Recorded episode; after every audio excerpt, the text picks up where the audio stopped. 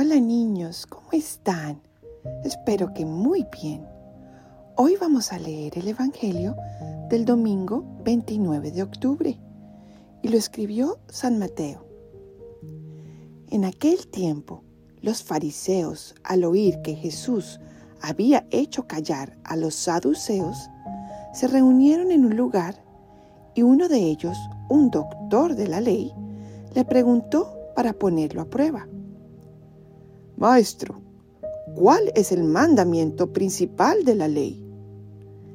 Él le dijo, amarás al Señor tu Dios con todo tu corazón, con toda tu alma, con toda tu mente. Este mandamiento es el principal y primero. El segundo es semejante a él.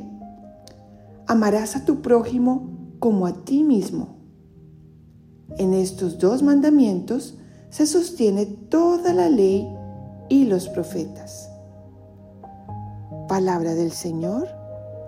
Gloria a ti, Señor Jesús.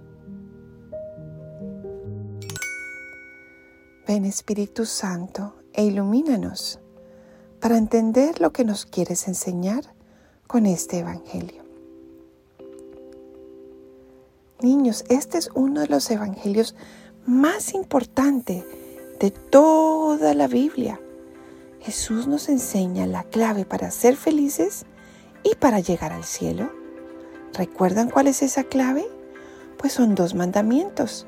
El primero, amar a Dios con todo tu corazón, tu mente y tu vida. Y el segundo, amar a los demás como te amas a ti mismo. ¿Qué tal si escuchamos una historia para entenderlo un poquito más? Imagínense que Sara era una señora muy querida y amorosa, que tenía un jardín muy grande y una tierra muy nutritiva. Ella sembró muchísimos árboles de frutas y verduras para poder compartir con sus vecinos que no eran tan ricos como ella.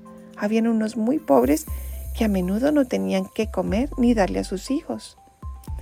Ella trabajó la tierra muy fuerte, Sembró las frutas y las verduras, lo regaba con agüita, le echaba abono, removía la tierra, hasta que por fin crecieron unos árboles de durazno, de manzanas, unos plátanos, crecieron zanahorias, cebollas, tomates, frutas y verduras muy lindas, deliciosas, nutritivas.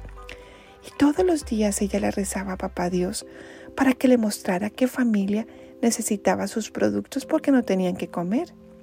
Y así iba y lo repartía dando amor, sonrisas, se quedaba un ratico a visitar a la familia, jugaba con los niños, daba muchísimo amor. Y por la noche le daba gracias a Papá Dios por haber compartido todo lo que ella tenía con los demás y tenía su corazón alegre y lleno, lleno de energía. Bueno, pues Sara no solamente estaba amando a Papá Dios porque cuidaba su creación, hablaba con él a menudo, rezaba, sino que también amaba a sus vecinos y a los que lo rodeaban, especialmente a las personas que lo necesitaban. Y eso es lo que nos pide Papá Dios a nosotros. De pronto, si no tenemos un terreno grande para plantar frutas y verduras, sí podemos tener juguetes para compartir con aquellos que no lo tienen o nuestro tiempo para ayudar a algún niño que de pronto no tiene con quién jugar o visitar a nuestros abuelitos que se sienten solitos. Siempre tenemos enfrente buenas obras para hacer. Papá Dios nos invita a ser generosos con nuestro tiempo, con nuestros juguetes, con nuestro corazón. Amar a los demás niños. Esta es la forma en que amamos a Papá Dios estando cerquita a Él, charlándole, contándole de nuestro día y además amando a los demás que Papá Dios nos pone enfrente. De esa forma, no solamente seremos muy felices y disfrutaremos esta vida, sino que además recibiremos el premio al final de nuestra vida, que se llama el cielo. Y ustedes saben que el cielo es increíble.